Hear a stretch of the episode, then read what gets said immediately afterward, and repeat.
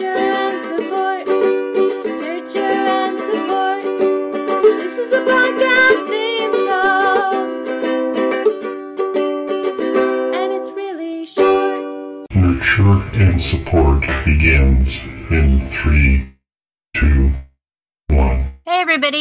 welcome back to another episode of Nurture and Support. I am Mel at Karmic9. This is Kelly at K E L L Y T H U L on Twitter and Instagram. Thank you guys again for having me on. I am Dr. Mike, everybody, at Official Pagan on everything and day one supporter. So it's great to be back again. I say that to make sure that everybody understands I'm better than them because I was listening from the first episode. You may be our only listener, but hey, Does it count that I listen to it when I edit it? Does that count as a, I guess? I think it does. Yeah, I we'll think- say it. Wait, do you not go back and listen to your own podcast, Kelly? I just edited it.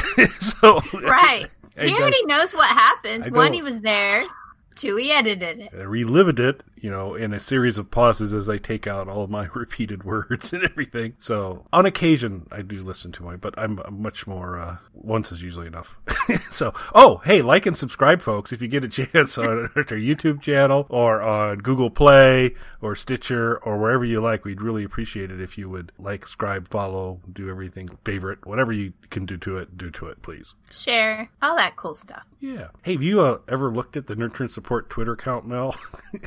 It's been a while, I'll admit it. Yeah, me too. We should probably fix that. Don't tweet to us. Tweet at our handles uh, for now because we got to see if we remember the password and stuff. so, Yeah, but we're bad podcasters. I think we had our Tumblr anniversary recently. I think I got an email for that, but you know, that automatically updates every time a blog post goes up. So we're on Tumblr. and Tumblr too. What do you What do you do on Tumblr? Is is it a favorite, a like, a subscribe, a follow? What's the Uh, you connecting? you follow you follow people Okay. on Tumblr. Yeah, You I, link I to their used to. Pornhub pages. Well, you know, I think they got rid of all the porn on Tumblr a while back, and so you know, I actually thought it subscribership like. That's why I was surprised you said you guys are on Tumblr. right. So yeah, it's still there. I We're on- think. yeah, in, in America Online, we're big, we're huge on America Online. Yeah. Yeah, we are. Hey, you know, I have had a real uptick in people giving me AOL email addresses to contact them. So, I mean, AOL is still, at least in email form, is still out there. There are still hordes of people with AOL email addresses. So, I, I find that bizarre, but I deal with that at my job. I'm still lot. working my way through my free minutes discs. And when you get done with them, you can make some nice tree art outside your office building. You could do one of your many, many um, rooms in the compound, Mike, and do it all in AOL CDs. That would be, I kind of Yeah. like that. Yeah. Or the three and a half inch diskettes. And I have a big start for you if you want to start to glue those bad boys up to the wall. That'd be a conversation starter. That could work. So, are we going to get into recommendations now? Yeah, I was going to thank everybody for listening, but yeah, probably Okay. could- no, Okay. say, and then wrap the show up. But uh, that's a, Right. yeah, maybe we'll do some Oh. recommendations. So We'll we'll do we'll do a quick recommendation here. So, I have a really quick one that I have a definite love hate relationship with. It's an app or a game, I should say, oh, I uh, thought it was, available. I thought it was Mike. That would be you. Oh, I love Mike. oh, okay. Thank you, Mel. I love you too. Thank All right, you. Fine. So this game is available on iOS and Android. It's one of those card games slash match three type games. It's called Legendary Game of Heroes. And I really don't know how I got sucked into this game. I wish I could explain it, but I really can't. I think it got featured on the App Store at one point and it has really cool artwork for the cards that they use in the game. And there was a cute little story about how their the developers' kids designed some of the heroes that are used on the cards. So, and when I say that though, don't think that the cards are cutesy or anything. Obviously, someone else comes in and makes them pretty uh, badass, and many of the female heroes are very well proportioned for the demographic. So, So you're saying the kids didn't do that? no, no, but they come up with some of the ideas for, I guess, some of the heroes And that that's in my memory how I first got connected to this game that I thought that was a cool, cute story. And that's when I downloaded the game. And I don't think I really played it for a while. And I must have been extraordinarily bored one day because I started playing it. And I really like match three games, but I really haven't played a whole lot of the card type games where you collect a, a particular deck of heroes that you're battling against other people for this isn't specifically against other people until you get into joining a guild and playing Guild Wars. So, how this works is you collect cards of particular heroes. Every month, they have this event with a theme, and then every week, they have different smaller events that they coincidentally have decks that will help you win in these events, but you usually have to pay for them. And they do a really good job of funneling people into putting out a couple bucks here and there to get either gems to buy a card or they they have this really neat system where you never know what you're going to get. You pay in your gems and then you know it's a free for all. You're pulling from the vault, quote unquote. Y'all can't see my air quotes there. And there's no telling what card you're going to get at that point. Sometimes you get lucky, and a whole lot of other times you're like, that's a crap card. I don't need that. And you've spent all this, all these gems, i.e., money, on it. So again, this is the basis of my love hate relationship with this game. I really enjoy aspects of it, but it's got to be one of the most expensive games on a phone that I've ever I've ever played. So I have to rein myself back and go, nah, I'm not spending money on this game this week. You can play without having to put money into it, but you're going to have to play for a while to build up and get into a guild and then rely on your guild to gift gems to you or other things to help you evolve your cards. So your basic gameplay is you it, it, tells you that you need a particular type of hero. The heroes are based on earth, air, fire, water, light, and dark. And it'll tell you what type of hero you need and any special abilities that will help you. And then you kind of rummage through all the cards you've collected, trying to come up with ones that will work. Or you can just pour in a bunch of money and buy the deck they have for sale that week. Then you match gems of the corresponding color of the cards to power up those cards and attack the boss that you're playing against. So every time you do that, you then get points that you then use to evolve your cards and make them more powerful. So uh, it's it's pretty standard in that effect, but I've really been impressed by the developers in this game on how well they funnel people into putting money into it. So I've been playing this game for several months now. And I'm in a pretty good guild where we share amongst each other. You know, you tell somebody you need gems or you need mana or you need something for this particular event. And usually somebody can give you at least a little bit. And that's basically what you have to do to try and not put money into playing this game is to get into a good guild where people help you, which is hard in and of itself. So, if anybody really wants to join my horror and play this game, hit me up and I can probably get you a space in our guild. Every guild has 30 slots. You can imagine in a game like this, a lot of people stop playing after they get in and they realize they're going to have to put money in at some point and they don't want to do it. So people cycle out of guilds pretty frequently. So a lot of guilds have um have openings, but you can play specifically from your guild. You get to play in um, Guild Wars, and that can be fun. But it's the same thing where you're playing your deck against someone else's deck, seeing how many of their heroes you can kill, and then you get points for that. And then at the end of the week, or actually those are every day, and at the end of the week, the big winner gets a prize pack. But it's legendary game of heroes. If anybody wants to join the love hate relationship with seeing really cool artwork and special effects and stuff, but it's expensive. When you went guild shopping, how, Uh-huh. how did you decide these are my people? This is the guild for me. Y'all both know that I don't like people, so that's a hard decision for me to make. I played the game for a while and knew how to play the game before I went looking for a guild because, you know, people suck, especially when you're playing a game like that. If you don't know how to play, people can get ugly. And I didn't, uh, I didn't want to get into that situation. But unfortunately, in this game, you have to join a guild before you can actually see what they're about. They put a little blurb up about what they're looking for. Some of them are real hardcore, as you can expect. They want people that are playing all the time and really putting an effort into it and really trying to get maximum points. Others are just like like my guild, our little byline is, you know, participation. That's all we want.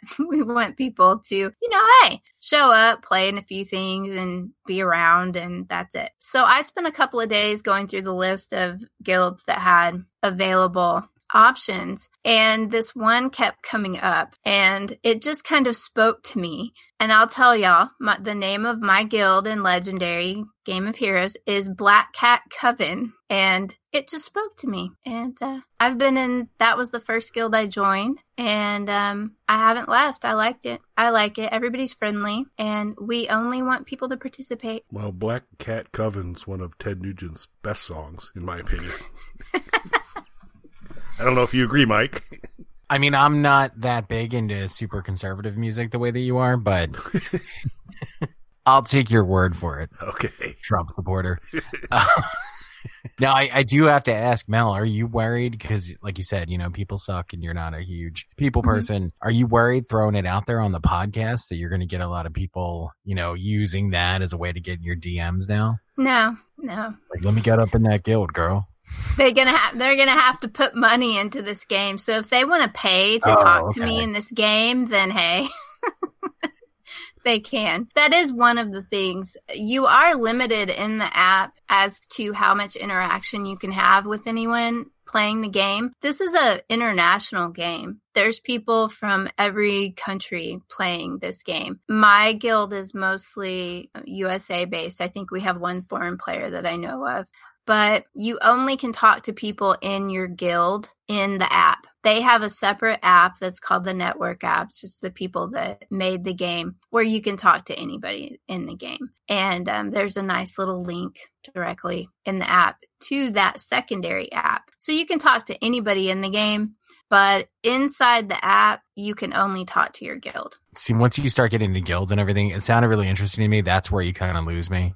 Um, corey once tried to my friend corey tried to teach me dungeons and dragons once because I, I really want to learn to play but it just seems so daunting as somebody with no experience into it to get Mhm. into it. So i went over he him and his, his whatever of of dungeon people big group of them were getting together to, to do dungeons and dragons. I don't know. And uh, so i went over uh, to observe and, and hopefully pick a few things up. I i got lost pretty quickly and just spent the rest of the night hitting on corey's mom. So what's up corey's mom? So i i never really learned it so Yeah. this is this one of those things that if you're not familiar with this type of game that's difficult to jump into No, it's basically just one of those match three. You know, any of the gym matching three, that's your main component to the game, and then collecting the cards. And that's something that you do. The longer you play, the more cards you're going to get that are going to give you a better deck to play with. And so it can be kind of hard when you first start of not having the right kind of cards to play in an event, which is how they suck you into putting gems or money into something. gotcha But the guilds, my guild, that's one of the things I like about them. If you ask for help, somebody will try to help you. If you need a particular item to help evolve a card to the next level, most of us have what if we've got some players that have been playing for quite a while. So mostly somebody's going to have something that you that you need.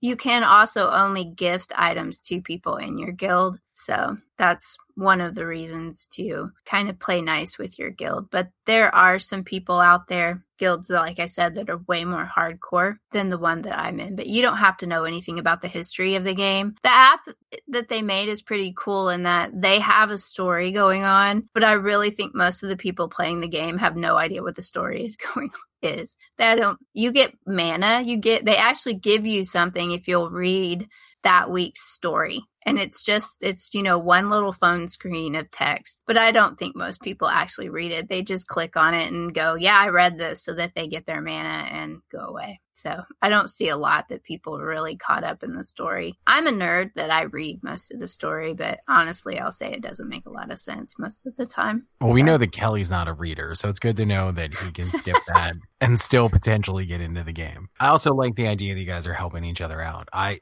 you guys are better people than me already. I would never do that, Duh. even in just like, even wow, in just like set the bar high, buddy. even in like regular card games and things like that. I would cheat every opportunity that I can get. I was trying to teach the tiny humans to to play rummy last week. I cheated my ass off with those kids. Stomp them into the ground. Builds character. They'll join. They'll join a guild someday. That'll come after you. Yeah, and they'll be like, "See, we play D and D now. You never learned. Yeah. What's up, Corey's mom?" So I'm, I I'm imagine kind of she's still in the picture. I'm kind of hoping she's not your recommendation for this week. No, of course not. We're still on Mel's recommendation. I, I pretty much I'm I'm tapped out here. I think I've said everything I can say about it. I love and hate this game. I like my guild. I've got good people in there. It's got really cool artwork. It's fun to play when it's not trying to suck money out of you. So there you go. Legendary Game of Heroes. It's really cool. Do you see all the jokes I didn't make about Mel's last statement? That's personal growth. right yes. there. I, I've I know. matured. I was I appreciate was it. waiting for the whole series of comments you're gonna make about paying people to talk to you. so I thought I thought there was gonna be something there, but That popped in my head as well, but I said nothing. wow, Okay. that's very I. I Yeah. do I do appreciate that, Mike. Thank you. I'm a classy Save it guy. up for Kelly. yeah, it's true. Awesome. Kelly, would I be in your guild in whatever you were putting together? That's a hard no. so Back to Corey's mom. If I played D and D, you could you could be in my my D and D party. I would let you. Thank you. I appreciate that, Mel. You would also have to teach me how to play D and D.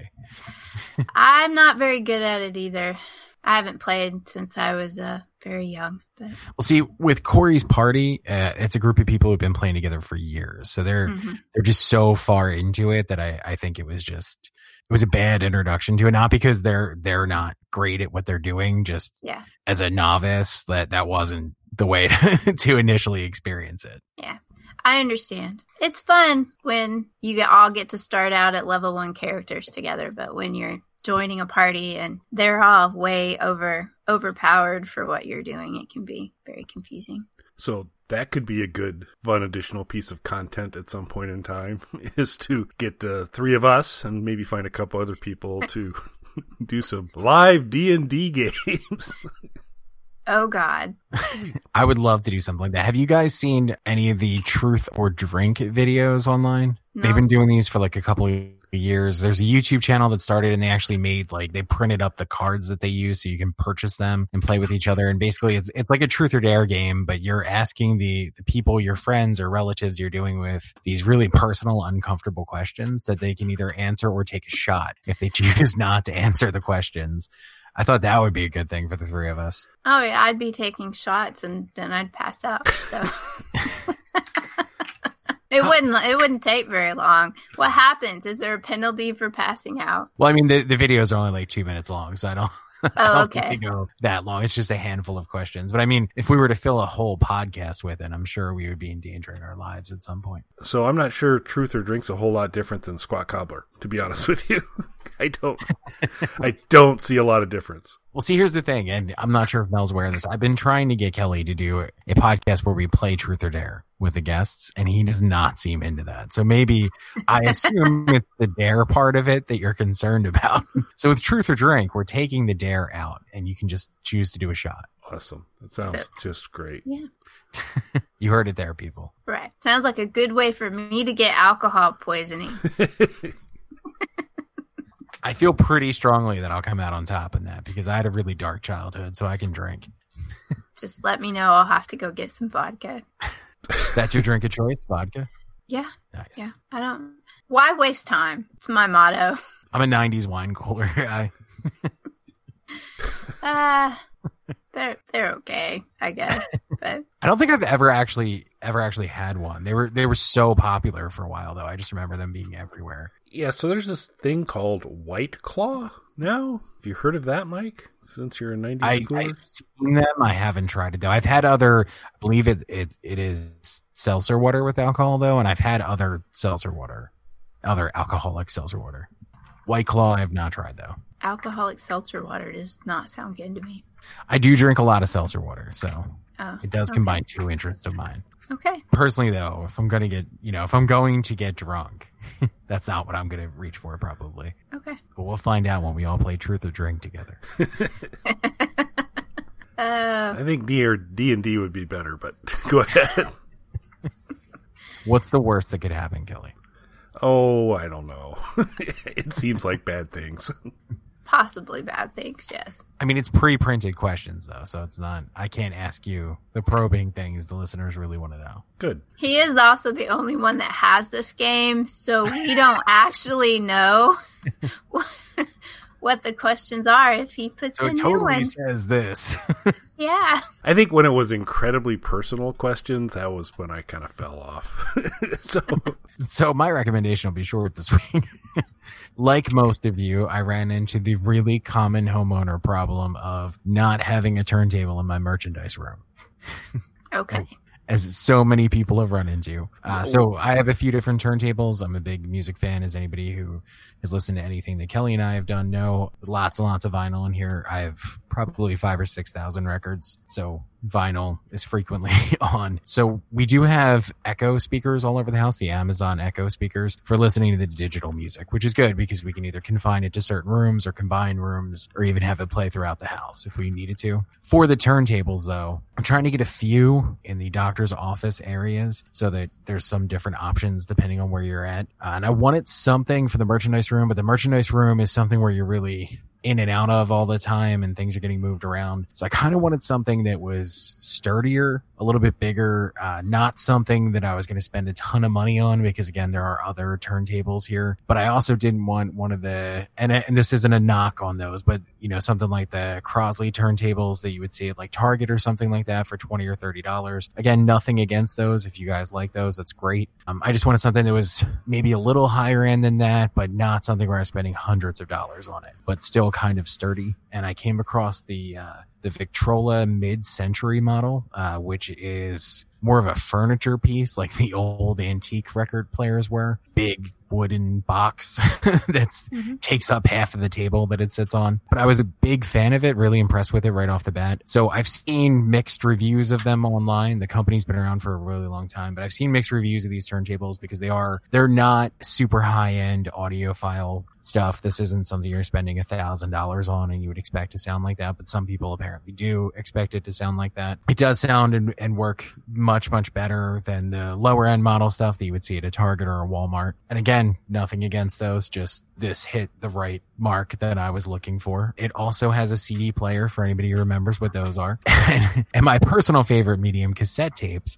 It does have a cassette player in there as well. I, I sent Kelly a picture to use, hopefully, in the blog post of this of me playing the Troll 2 soundtrack on cassette on it. So, because I know Kelly's a huge Troll 2 fan, as he, he's mentioned over and again. cost me three ninety nine to watch that piece of crap.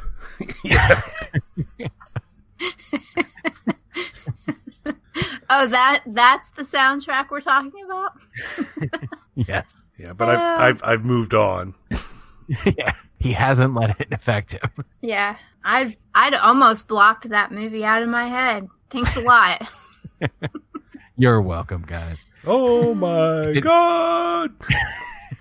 If it makes you feel better, the cassette is green. So, That's nice. Troll Um, two, so I actually- featuring goblins. Go ahead.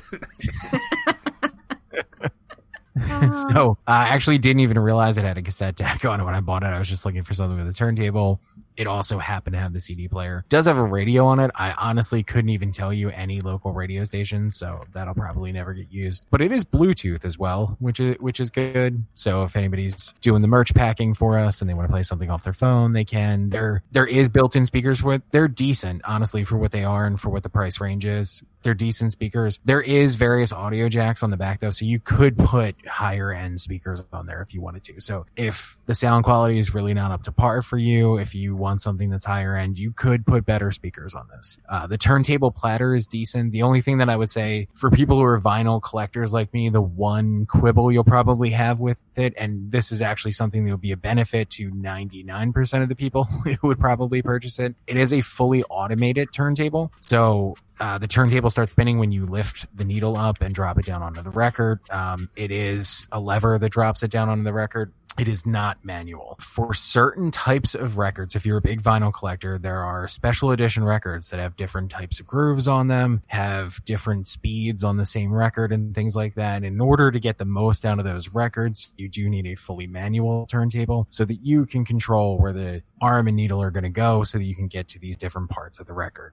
A manual turntable will not get you through parts of that record. 99% of the people though who may have an interest in getting a turntable will never come across that and that will never be an issue for them. So it, it's really a minor quibble, but for my vinyl collector friends, it is something that I think is worth pointing out to them. Otherwise though, for the price point of what it is, it's big, it's sturdy. It reminds me of the old like record players as furniture in your house kind of thing. Not quite as big, but large. It takes up a good amount of real estate. It's perfect for the room that it's in. The speakers are fine for the room that it's in. It's not a particularly big room. So we didn't need something that was going to, you know, rattle the walls or anything like that. So I'm not going to be attaching additional speakers to it. It's more than getting the job done for the price point that it was. So I definitely recommend this for people who are looking for a turntable that's a little bit higher end than what you see for a lot of the consumer stuff right now, but don't want to drop six, seven, eight hundred dollars on a turntable. So what what is the price point? Uh, so I actually got it on sale. This particular model I've been seeing online for around 150. I paid a little bit less than that. I found it on sale. What's what's it called again? It What's is the the mid. It's the Victrola mid-century model. Okay. It's modeled off 1950s record players. I was gonna say, does it have the big horn? Yeah. Oh, by the way, I'm Mike. it up. Oh, it's cute.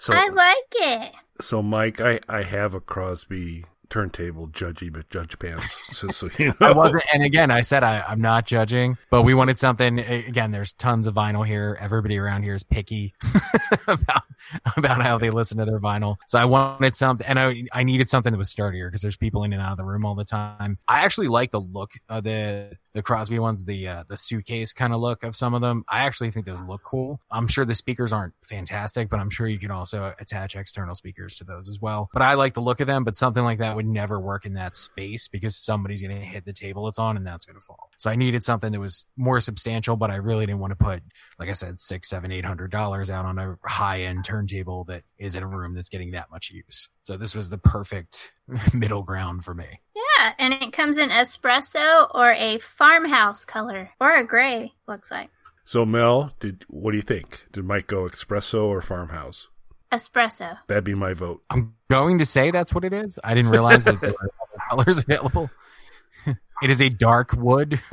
That's It- pr- that'd be espresso, I would think. Yeah, they're they're showing a gray too, but I would imagine espresso is the most common one. But if you are in the need of a light oak farmhouse color, everyone out there, it comes in farmhouse too. I like it. So you don't like the Crosley turntables? That's what you're telling me, Mel. I don't. Y- y'all know I'm not really into vinyl, so I don't have one. However, I inadvertently ordered some K-pop stuff, and I got. I have like seven vinyl K-pop. So okay, so time time out. So- so time much to time out. I've got yeah, we gotta. So I have how, vinyl K-pop, y'all. so how does one accidentally secure vinyl K-pop? It's like oh I, I- I slipped and fell and ordered vinyl No. K-pop. No, um, and for the price of them, I had no idea they were actually albums. I didn't have any idea they were supposed to be picture. I thought they were little picture picture discs of the of the band. And when they came, it was in this huge box, and I opened it up, and yeah, it's vinyl. I was like, oh, I don't have a player. for this. They never told me what it was. They just wanted me to buy it. And I went, okay. Did they call you, or was this a, a direct Mel? no, I- no, maybe maybe one of these days I'll talk about my um my K-pop bands. I got into K-pop a while back. that I'm was- sure I'm sure y'all want to hear Start about an my K- pop amazing like road story. Let me tell you about the time I got into K-pop. That all started a while back. It did. Okay. It it it did. So, Okay. I, but I, I hate I hate to be you know so cliched. But anyway, Yeah, so you need to go through your fast vital K-pop collection there, Mel, and and uh, pick your favorite. And then I think that that sounds like a really good squat cobbler where we can do an album review on Mel's favorite K-pop album. That'd be fun. no, Oh but God, but they're that. they're all the same album. they Oh. just have different different a different group member on the front. See, that's why I thought there's there's Wait, just how many thing- copies of this album do you own? Of There are like seven. K-pop There are like seven of them. It was you get you the whole own seven band, copies of the same K-pop the record. same K-pop record. Yes, Amazing. I What is know. the name of this record? I don't even know. well, because I don't have a turntable to play it on. No, it's um. I'll, I'll tell y'all. It's an NCT one two seven album, I believe. I don't remember which one. A So I Major. we need to review this, Kelly. Pretty sure that the album's titled "Major Cash Inflow" for the band. Yeah, yeah, basically, and Yep. and that was the purpose of it. It was dirt cheap, and it was that's what it is. They get album sales, I think, for each one of those. But hey, we're gonna basically give them away. Hmm. So I had no idea what I was buying until they showed up, and I'm like, what do I do with this? there you go. So you can go out and buy a turntable. Yeah. Yeah, Kelly prefers the Crosleys. Yeah, you could you can buy crappy Crosley or you know And not Mike's saying that. Mike's super nice, much better than that. Whatever you like.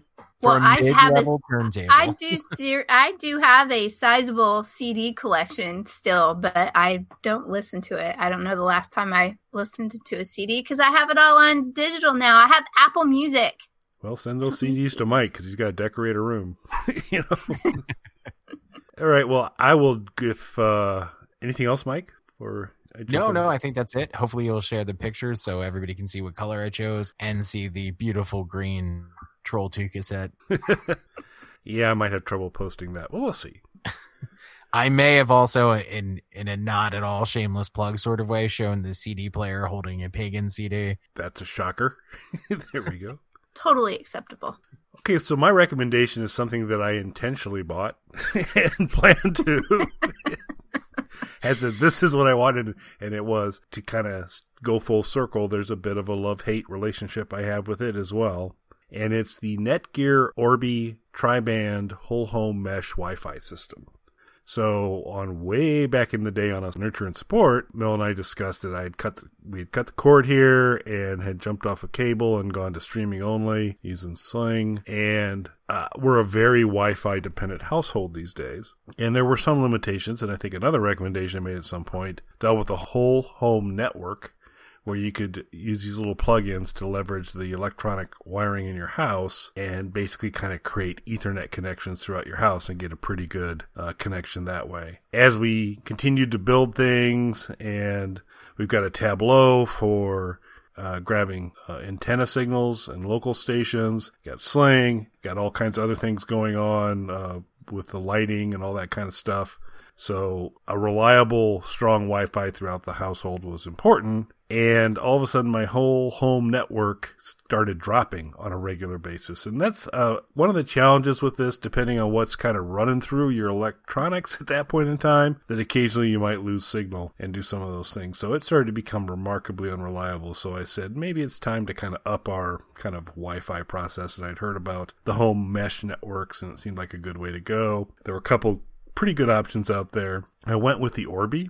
Not entirely inexpensive. It's around $200 on Amazon Prime. However, if you do not have an Amazon Prime store card and you want to get one of those, no annual fee, by the way, it drops down to fifty dollars. so it's actually a pretty good deal. And what you get is a kind of central hub router and then two satellites with this three pack that you get for 200 bucks or 50 bucks if you do the Amazon thing. And it just lets you really kind of amp up your Wi Fi throughout the household. And net, I'm pleased with it. It has really addressed the, the antenna. Tablo stuff is fantastic because each of these satellites also contains a Ethernet jack out of the back of them. So I can kind of connect that into the Tablo and I have a much better signal from there. And through the three floors of the house and all that, we can get pretty good signal all the way across. It's a tri-band, and, I, and this is where I'm I'm not a big network guy, and this is where I get a little bit confused because I'm familiar with the two gig and the five gig networks that go out to kind of connect. So what you get with you get a better throughput with the five than you do with the two, but the two has a better range. But what it has turned out is like all the other cool gadgets you can get, like, oh, I want to go buy a Wi Fi connected outlet. All those run on 2.4. That's that's basically all they run on. And because this is a tri band and it just kind of cycles in and gives you the best band it can, uh, you you can't really connect the things very well until you go in and this was based on a lot of research that I had to do. I have to go in and turn down my five my five signal and then take the device I have and move it far away from the router so that I guarantee that I'm at the lower bandwidth process to actually do the connection. Once I get everything connected, all the lights and outlets and all those things can kind of work. But depending how big your abode is and how much coverage you need to do, something like this is, is really handy. Like I said, I'm not a network guy. And one of the things that's, I want to put a caveat on this because I'm sure I've probably done something horribly wrong here. They talk about, oh, so let's say you have a modem that is both a router and a modem, which is what I have. They say, well, you go ahead and shut the radio signal off the modem and you connect it to the Orbi, and then you need to bridge from the modem to the Orbi, and then it'll act as your as your router as well. I didn't do that. I just connected it, turned it on, and it worked. I don't think I'm officially bridged yet, but it's working, and it's working really solid, and we're getting things through the house. But uh, when you get in a situation where you really need to amp out, there's a couple good options out there. The Orbi ultimately was the one I went with. Another thing that I'm mildly confused on is they said, well, a downside of the Orbi is that you have this kind of central router that connects to a satellite, and then that satellite connects to the next satellite. So it's more of a linear connection versus that central connection independently connecting to the satellites. So that's what they say, but I'm I'm independently connecting to the satellites. So it's pretty cool. Got the connection there, but it's really created a situation where I've got much better Wi-Fi throughout the household. I'm not having the drops that I was getting with the whole home network kind of through the electrical system. And so I've been able to kind of have the antenna connected, all the Roku's running through the house, game systems, and so that's all kind of worked out really well. And then of course all the Philips Hue and all the other kind of additional connections that I that I want to kind of have from a home automation standpoint. So again, to kind of depending on your situation, and I think Mike, given the fact you're in a compound, you might want to look at something like this. This is a good way to kind of extend your Wi-Fi network out. Like I said, it is super tricky because when I for my 3D printer, I added a an outlet, a Wi-Fi controlled outlet, and a camera, so that if my print's going bad, I can shut it off remotely and, and not waste any more filament. And when I brought this in, it took me a couple days to eventually be able to actually connect that because it's very, very hard to find a, a five outlet. You've got to go with uh, you got to go with the two. Those have been a bit of my challenges, but it has been super reliable. I'm not getting drops anymore. It is a complete pain in the butt to try and connect when you get the kind of more cost-effective smart lights. Those all tend to run in 2.4 as well.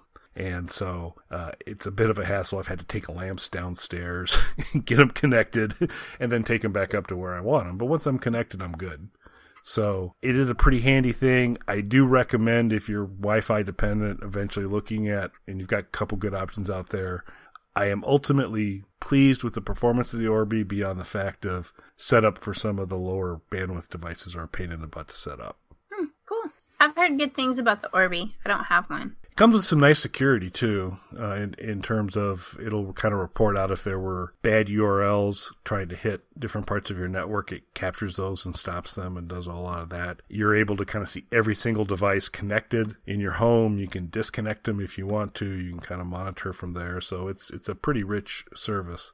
But like I said, some of the setup is a little bit challenging when you've got to go with the lower gigahertz process. Yeah, you're more technological than me. I don't have any smart lights. He has a cross lance. He's not that. Oh yeah, Shut up. I, I I still have to use my, you know, I still have to turn the little knob to turn my lamps on. Savage. Yep. I know. I'm in the wilds of Texas, you know. I, I hey, I'm happy I have pseudo internet again, so I won't complain. Yeah, I can do the super exciting things of of talking into the the home assistant and asking it to turn all the lights off and turn all the lights on, and yay, you know, that's kind of that's kind The of fun. modern day clapper. Yep, yep. I don't have to clap. All I have to do is say, "Hey Google." We have the echoes here, and there is seven or eight of them or something like oh, that. now. echoes, echoes. The poor man Google. Yeah. the Cro- the Crosley of home assistants. But we have like seven or eight of them now, and there's go- there's going to be more coming because we need one for the the tiny humans room and for the guest room. Uh, so basically, there will be one in every major area of the compound. So we we cut the cable cord a long time ago, but at that time we were in an apartment that was so for Philadelphia, a very large apartment. It was probably seven, eight hundred square feet, something like that, which again for Philadelphia is gigantic.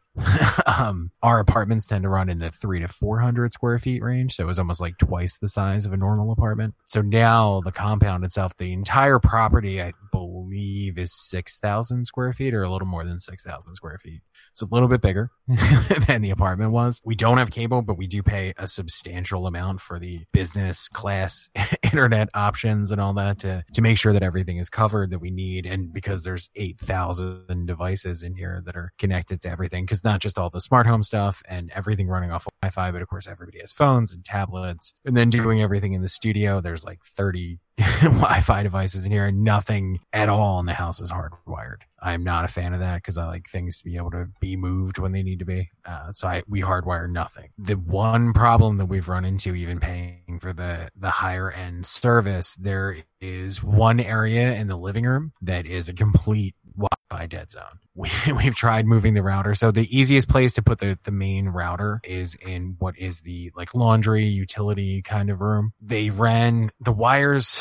So the wires are behind the houses on our, our street. Uh, there's like a long drive that goes behind the houses because we are right off of a major road. So they don't put them on the major road. Everything's behind the houses. There's a long drive that goes up and then they run, there's a telephone pole in our, our little parking lot area and they run the wire for the cable from that to the house because there's nothing else to do with telephone poles these days. So they run the wire into there. So it's the easiest place to get to. But even we've tried moving the, the core router around. There is just nothing you can do to get Wi-Fi in that spot. And unfortunately, that's where the TV has to go. The living room is an odd shape because this entire building or property or whatever you want to call it was at one point was all offices. There was no house part. So it was the last, it had been a few different practices here and the last doctor was a chiropractor. So he didn't need 30 offices. So it's two floors. The top floor he converted into a house. So it has living room, dining room, kitchen, three bedrooms, some closets. He's the one who converted it to that. So the living room is kind of what was like a waiting room in one of the offices. So it's kind of an odd shape not the way it would have been designed if it was originally a house. So there's really only one spot you can put the TV because of the way it's it's all sort of situated. And our door is hinged in reverse than the way a door normally is because they needed to be able to get wheelchairs through. Hmm. Because of it being a doctor's office, so our door is Yeah. hinged the reverse way. So you're, you're very limited on where you can put it, and that's the one spot that doesn't get Wi-Fi. So we bought a really expensive Wi-Fi extender that gets us just enough to be able to watch TV in there. But if you try and add anything else in the living room, you get nothing. So we've tried putting smart lights in the living room, nothing at all. You can turn the light on and off, but you cannot voice control it whatsoever. So I don't know. Maybe this this is the solution that I've been looking for for it. Yeah, it could work. It could work. I mean, I would, like I said, I was super happy with the whole home network for a long time. You're talking about, I think, 50 bucks to get a, a set of them, and you just pop those into an outlet. and you know connect it to your your router, and then you go to the next room that you want to and plug it into there and drop another ethernet cable off of that. And it, it was super reliable and did a good job for a long time but then we started to run into all sorts of drops and i think it just had to do with it. So i i don't know how if your wiring's solid in your house uh, and and the complex it doesn't have too much stuff going on it might be a, a slightly more cost effective way to go but uh, the orbi is also definitely worth a look because you could kind of chain those um, satellites together and you could get a really good signal. Like I said, beyond the fact of the the the setup of 2.4 gigahertz stuff is a bit of a hassle because it because it's a tri-band and i don't know what the third band is. This, is i kind of know this stuff but i don't. Says it's a tri-band. I go well i only know of two 2.4 and 5 gigahertz and so uh, what's the deal with that third band? But it doesn't let you the modem i used to have had two very discrete channels and i could connect either the 2.4 or the 5 and uh, in the new environment it just does whatever it can with whatever and so you have to kind of monkey with it. But and my guess is a lot of your smart if you got smart lights and all those types of things they're running at 2.4 but it's worth a look, and the trick will just be to get far enough away, drop the drop the five gig uh, uh, gigahertz signal way down, and uh, you can do it. But uh, if you end up going that way, let me know, Mike, and I can kind of go through my painful process I went through to get everything Okay. working. Yeah, because I mean, I've been trying to figure out something because I really want to get lights in the living room, things like that. You can illuminate. So we do have a light in there that you, you have to touch with your hands like an animal. Um, and then So, so are the only are the only things you touch with your hands those animals, Mike? and then the living room does get get decent light. Um, our one wall that faces out to the street is just all windows. So I mean, you get good light during the day, and then um, our dining room like opens up into the living room, so you get the lights from the dining room and all that. So it's not that big a deal, but I would like to just have you know a smaller light in the living room and occasionally we do lose a signal to the TV. It's most of the time it's fine. Every once in a while though, you'll lose it for a few minutes and it's frustrating when that happens. What's odd though is, I mean, I can add a hundred devices to this network that we have and nothing slows it down and nothing, it's just that area. And I've even gone as far as to like, say, put my phone or my tablet on the Wi-Fi network. I can step outside, which I have to walk through that area, that Wi-Fi dead zone to step outside to go out the front door onto the ramp and I'll have Wi-Fi past there. So it's, it's just that however many square feet of the living room. It's really bizarre. Is is that the room you have heavily soundproofed?